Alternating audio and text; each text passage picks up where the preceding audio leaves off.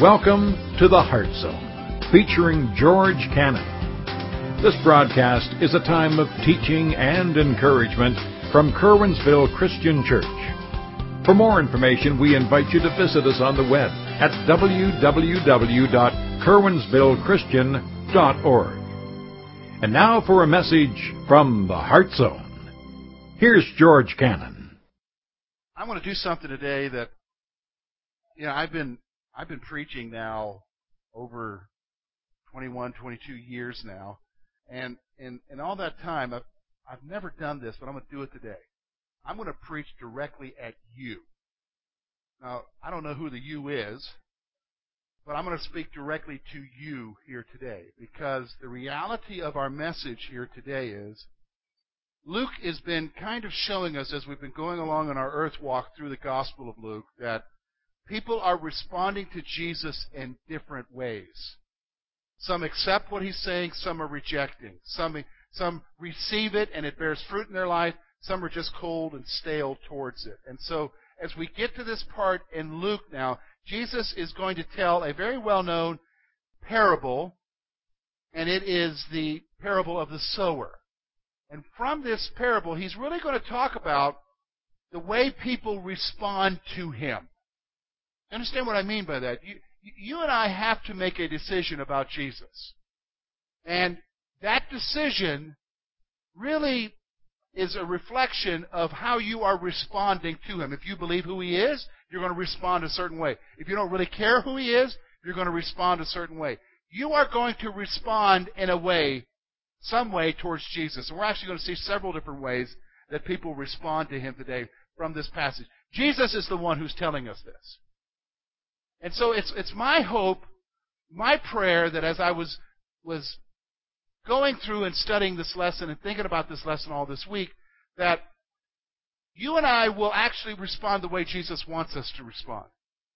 Because you're going to fit into one of four different ways of responding to Him here today, folks. There's only, there's only four different ways you can respond to Him. And we're going to see that as we get into this parable. So let me, let's, we're looking at verses 4 through 15. So let's read this together and we'll go and see what we need to see here. And when a great multitude had gathered, and they had come to him from every city, he spoke by a parable. A sower went out to sow his seed, and as he sowed, some fell by the wayside, and it was trampled down, and the birds of the air devoured it. Some fell on the rock, and as soon as it sprang up, it withered away because it lacked moisture. Some fell among thorns, and the thorns sprang up with it and choked it. But others fell on the ground, good ground, and sprang up and yielded a crop a hundredfold. When he had said these things, he cried, He who has an ear, he who has ears, let him hear. Then the disciples asked him, saying, What does this parable mean? And he said, To you it has been given to know the mysteries of the kingdom of God, but to the rest it is given in parables. That, seeing, they may not see, and hearing, they may not understand. Now the parable is this. The seed is the word of God. Those by the wayside are the ones who hear, then the devil comes and takes away the word out of their hearts, lest they should believe and be saved. But the ones on the rock are those, when they hear, receive the word with joy, and these have no root. They believe for a while, and in the time of temptation fall away. The ones that fell among thorns are those who, when they have heard, go out and are choked with the cares, riches, and pleasures of life, and bring no fruit to maturity. But the ones that fell on good ground are those who, having heard the word, with a noble and good heart, keep it and bear fruit with patience. We could break this parable, this section up of Scripture here, verses 14 through 15, into two different sections. We're going to first of all talk about the nature of his teaching. We'll see that in verses 9 through 10. And then we're going to talk about the four different responses, verses 11 through 15. First of all, I want you to understand why Jesus taught the way he did. Jesus is interesting. And when he teaches, it's almost like well, how many guys? Maybe you can relate to me here. You, you ever have a conversation with your wife, and and she wants to tell you about something, and you're one of those direct guys. I'm a direct guy. Just tell me the facts. Tell me it. I want to know it right now. And it's like we've got to go for a journey around the barn six times before we walk through the door. I'm in trouble, but I got to tell you, guys can relate to me here, okay? I love you, Lord. and but and and and part of it is you got to learn to just learn to adapt, right, guys? Okay. So anyhow, Jesus is like that. He doesn't just cut to the chase and tell you what he's trying to say here. He tells it in ways that cause you to think. He tells you in ways that causes you to ponder what he's saying. What is he saying? What's the meaning of what he's saying? That is the way Jesus taught. He taught in parables. Now, a parable is a story, oftentimes picked from the everyday life of those people. And so, because they're an agrarian a culture, a farming culture, they basically would understand someone going out and sowing seed. So he, that is what a parable is. It's a story base, basically trying to communicate a truth. So let's talk about the nature of his teaching here. The first thing I want you to see is that the parables divided people into two groups. When he taught in a parable, Jesus specifically was teaching to divide people into two groups. He didn't just throw a story out there for the sake of a story. He wanted to divide people into two groups of people. People who understood and people who didn't. And we're going to talk about those two groups in a moment. But the reality is, is that Jesus is very purposeful in his teaching. He's communicating truths out there, and he wants to divide the world into two groups of people. People who understand what he's saying, people who don't. Well, let's stop for a moment. We're, going to talk about how you understand and how you don't understand here in a moment. The first ones are those who understand. Look with me. Look at what it says there in verse 10. To you it has been given to know the mysteries of the kingdom of God. What's he saying here? Some have been given the gift to understand. See, here's what divides the two groups of people. You have those who understand and you have those who don't. When Jesus teaches in a parable, there are those who say, Oh, man, I grasped it. I understand what he's saying. There are others who say, Oh, that's a nice little story. What in the world was that about? Here's what Jesus is saying. To some, it has been given to them the gift of understanding so that they can understand the mysteries. The secrets there actually is the mysteries of the kingdom of God. See, it's a gift from God. The fact is, is that if you understand, as you read the Bible, here's what I'm saying to you. As you read the Bible, as you read the Bible and you understand what it's communicating there, as you, you grasp what it's communicating, as you understand it, that was a gift given to you to understand it. The Holy Spirit gave you an understanding. That's a gift that is given to you. Because to some, they have been given the gift to understand. The nature of his teaching is, is you've got to be gifted to understand. The Holy Spirit is the one who gives you understanding. This is what Jesus is saying. To understand the mysteries of the kingdom of God. Now, this is an important point I want you to understand because some of you are so defeated because, listen to me, you are communicating your faith, you're communicating truths of the Bible with people, and they're like, huh? What? And they don't grasp what you're saying. And you're like, well, there must be something wrong with me. I must not be communicating it right. No. Some have been given the gift to understand. This is the reality. So, what brings up the next point here? Let's talk about that second group. Some cannot see because they made up their minds. See, the reason why the others don't see it is because they've already made up their minds. They've already made up their hearts that it isn't true. See, if you're seeking after truth, if you're seeking after to know the true God and to know who Jesus is, you'll be given the gift. But if you've made up your mind already, look at, in fact, this is what Jesus says. But to the rest, it was given in parables that, look at what it says, seeing they may not see, hearing they may not understand. What's what's he saying here? He's saying, look, they have already made up their mind. So you know what? Have you ever have you ever talked to somebody who's already made up their mind? I mean, you're going into a meeting or something, or you're going into some you're going into some sort of discussion. Maybe it's a family time or whatever, and and it's like, uh, excuse me, but don't don't don't bother me with facts. I've already made up my mind. And they go in. It doesn't matter how many facts you lay out before them. A lot of times they have emotionally already made their decision. I mean, you know what I'm talking about. And it's like you could sit there and talk to your blue in the face. You could have the people who were actually involved in it come and say, Yes, I did this. Yes, he did this to me. Oh, no, I've made up my mind already. They're not going to understand, are they? This is what Jesus is saying here. Seeing, they don't see. Hearing, they don't understand. Some will believe because it's been given the gift of understanding. Some, they've already made up their mind so they can't grasp it. They can't see it. And this is the nature of his teaching. Now, folks, I'm going to be honest with you. You're going to fall into one of those two groups of people here today. You understand that? So when I say I'm preaching at you, I'm preaching at you. And the reality is, is you've entered into this place and you fall into one of those two groups. You either understand, you can see it, and it was a gift that was given to you, or you've already made up your mind and it doesn't matter what it said, you've already decided. You can't see it. But see, then Jesus then goes on and says, well, let me explain the parable to you because it goes a little bit deeper than that. There are four responses. And folks, today, you and I belong to one of these four groups. So look with me. Look at me again. We're going to look at verses 11 through 15. He's basically going to describe the soils. Verse 11. Now the parable is this. The seed is the Word of God. And those by the wayside are those who hear. Then the devil comes and takes away the Word out of their hearts, lest they should believe and be saved. Here's the first response I want you to see. Some are blinded to the truth by Satan. Some are blinded to the truth by Satan. Now, I'm going to be honest with you. The sower here is Jesus. He's coming and he's sowing the word, the word of God. And the reality is, is that some of that seed, some of that falls on the wayside, and when you throw seed out, what happens? Have you noticed when you go buy bird feed, what is it, folks? Seed. The birds come and get it. And here's what Jesus says.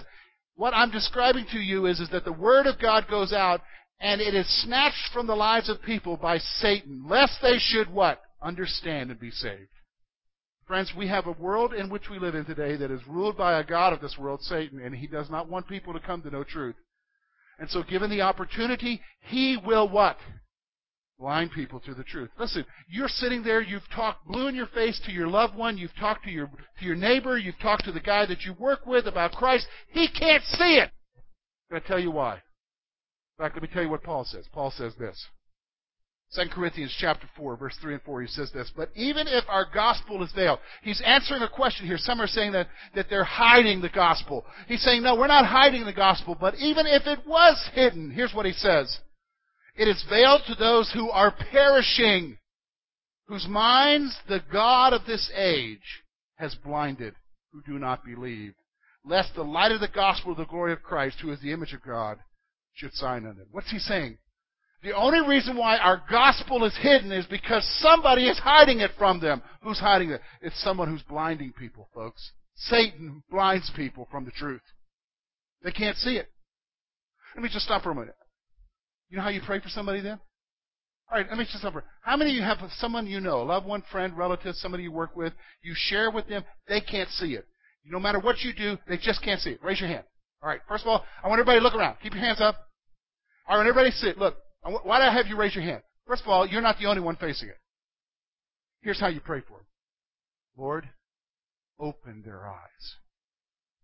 Satan's blinded them, Lord. They can't see it. Open their eyes. You know, we like to pray these generic prayers. I know because I pray them to myself. Oh God, save them. No, I need to be a little bit more specific. God, open their eyes. Open their eyes so they can see the truth. What will the truth do? It will set them free. But they gotta see it. And Jesus is saying that there is this one group, this one group that responds, they can't see it. Because before the word even gets near them, it is, they're blinded to it. They can't see it at all. Maybe you're here and you belong to this group. You can't see it. You can't see it at all. Because your heart is blinded to the reality. And can I be honest with you, friends? I'm, I'm not surprised. Because if you can't see it, that says something. You're being blinded by the enemy of this world. There's a second group. Let's look at it. Let's, let's continue on here. Look with me. Verse 13. But the ones on the rock are those who, when they hear, receive the word with joy, and these have no root. who believe for a while and in time of temptation fall away. Here's what I want you to see. Momentary response cannot survive testing. Momentary response cannot survive testing. Now here's the second group. This is the, this is the group that comes to church. They come to church for a while. It might be for a few months. It might be for a few years. But here's what's going on with them. They, they, they respond to the Word. They're excited about the Word. They're excited about Jesus for the moment. And maybe their reasons for excitement are different. They might be excited because, hey, they like the atmosphere. Hey, they like the music. Hey, they like the people. They like the activities and, and they respond for the moment and they're, they're excited. But here's what happens. It's a momentary response. I'm going to say to something to you. I don't believe they're saved. But they're excited about Jesus. Because here's what happens because life happens, does it not, folks? And the hour of temptation, the hour of testing, the word there actually means testing comes along. What kind of testing? Problems. In fact, the illustration that Jesus is giving, it's like a plant. Their, their roots are shallow, so they're all excited. They look really good, but they're shallow.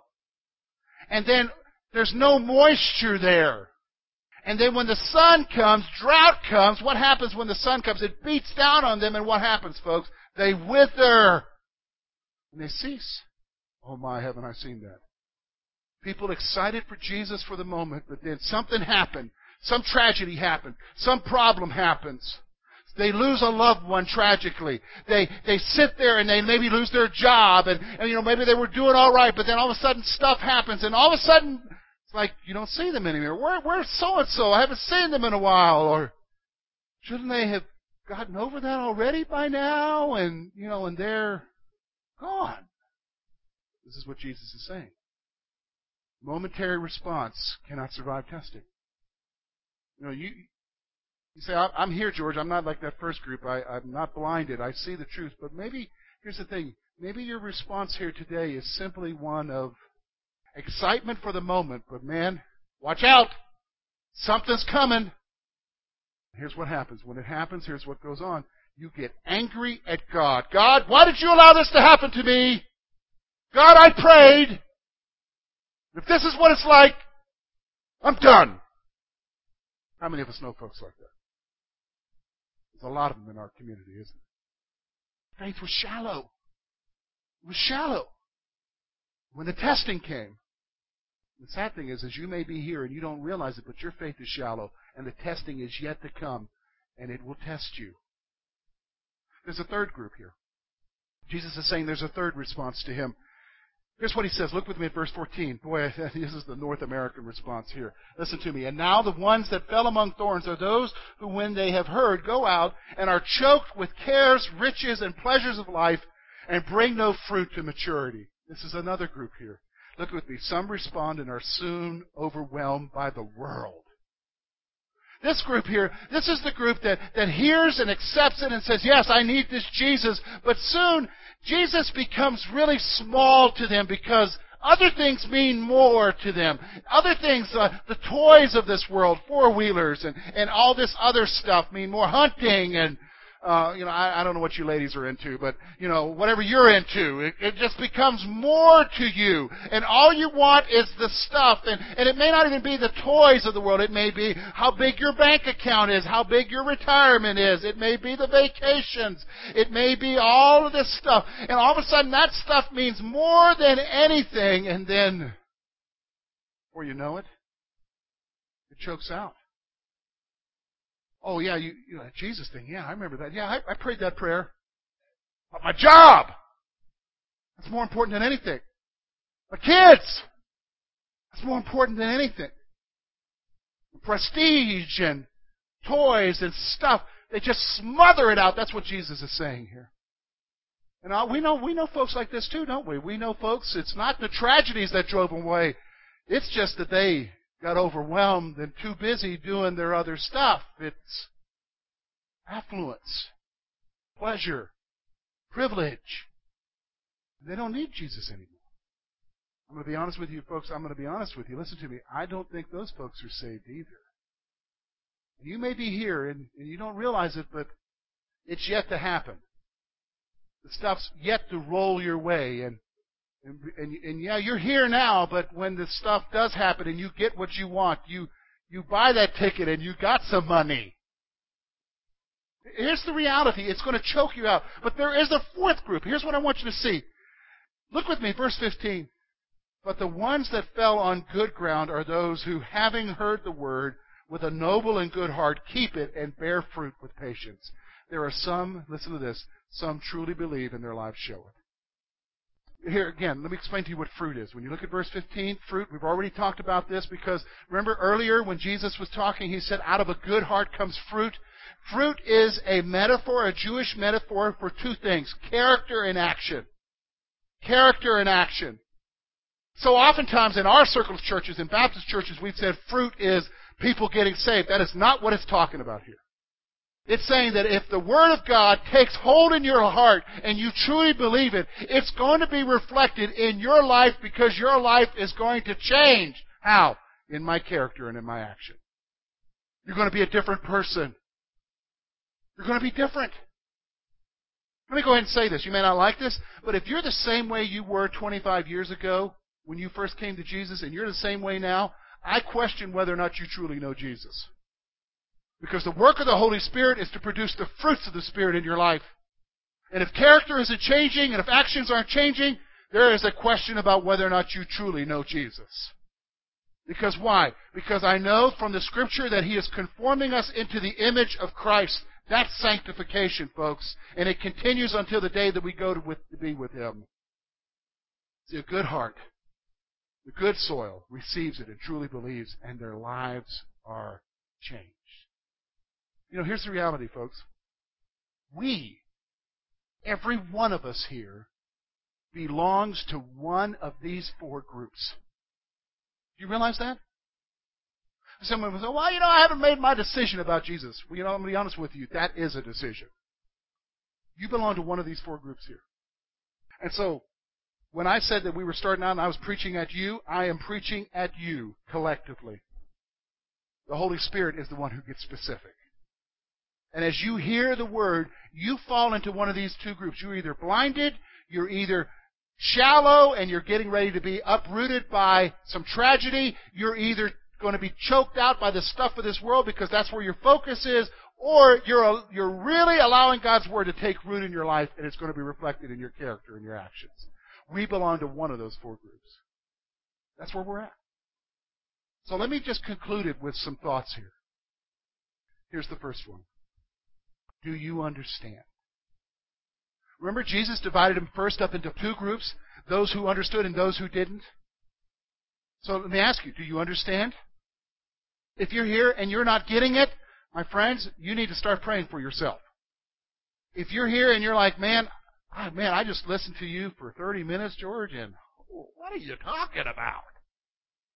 If you haven't gotten it, you don't understand, and you need to pray for yourself. God, I need to understand. God, open my eyes. I don't understand. But here's the sad thing. If you don't understand, you're not even going to pray that prayer. Because the reality is, is you've already made up your mind. And all I can do is pray for you that you would see. So the question is, do you understand? Now, for the rest of you, you've been given the gift, you do understand, but so you got to go a little bit deeper than just asking yourself, do you understand? You got to go a little bit deeper. Here's the here's the what is your response? Now, I can't answer that for you, only you can. I can't answer that for you. Only you can answer that question for yourself. What is my response to Jesus? And, and here's what's going to determine it. Is it like you want Jesus because, you know, you feel happy with Jesus and you want, oh wow, it's wonderful and I love the atmosphere, but then as soon as some problem happens, God, why'd you let that happen to me? I'm out of here? That's one response, isn't it? The other response is, is oh yeah, I like that Jesus, but man, I gotta have my toys. The job's important. Man, I've got my dreams, Jesus, for my house. And that stuff can consume you to, to no end and stifle out the rest. Let me just be honest with you. Every one of us can fall trap to this one. Ambition, all of it can, can, can lead you to the place where Jesus becomes less than it, and, every, and the focus of what you want becomes greater. Or you're that last group. You hear, you believe, and it takes root in your heart, and it shows in your life. What's your response? I can't answer that for you. Only you can. What's your response? How are you responding? There's a final thought. It's actually a statement. It's, a, it's an encouragement. Allow God's Word to go deeper. You know, I shared with you, if you were here last week, I, I shared with you, and I, man, I'm becoming more convinced as the weeks go by that God is about to do something. And I shared with you last week. Remember what I shared with you last week? If you can't remember, I'll remind you that we need to get ready for the next level of what God wants to do with us as a church. Which means we need to, George, you need to, you, you need to get yourself ready with your life. And this come, this is part of it. You've got to allow God's Word to go deeper. It's got to take root in your life. It's got to be more than just two hours or one hour on Sunday mornings. You understand me? See, if you're the one hour on Sunday morning, that's enough for me to get me through the week, Jesus, you're going to respond in one of the two ways earlier.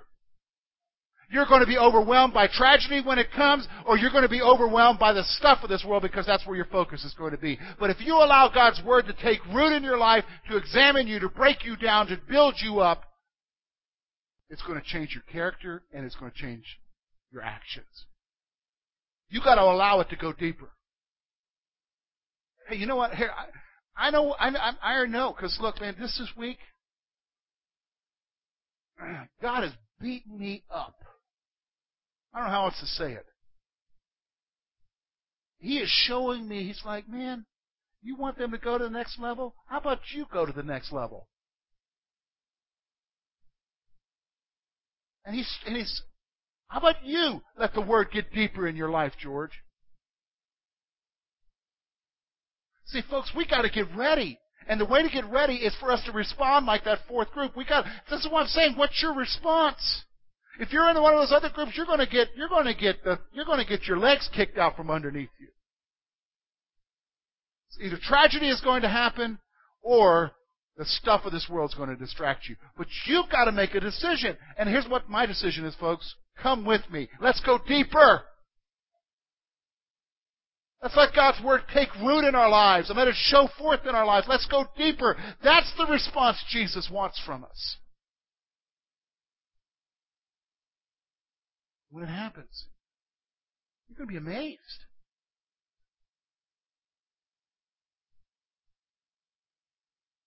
I don't know what that's going to be like. But it's sure going to be different than what it is now. What's your response? Go deeper with Him. Go deeper. Thank you for being with us this morning.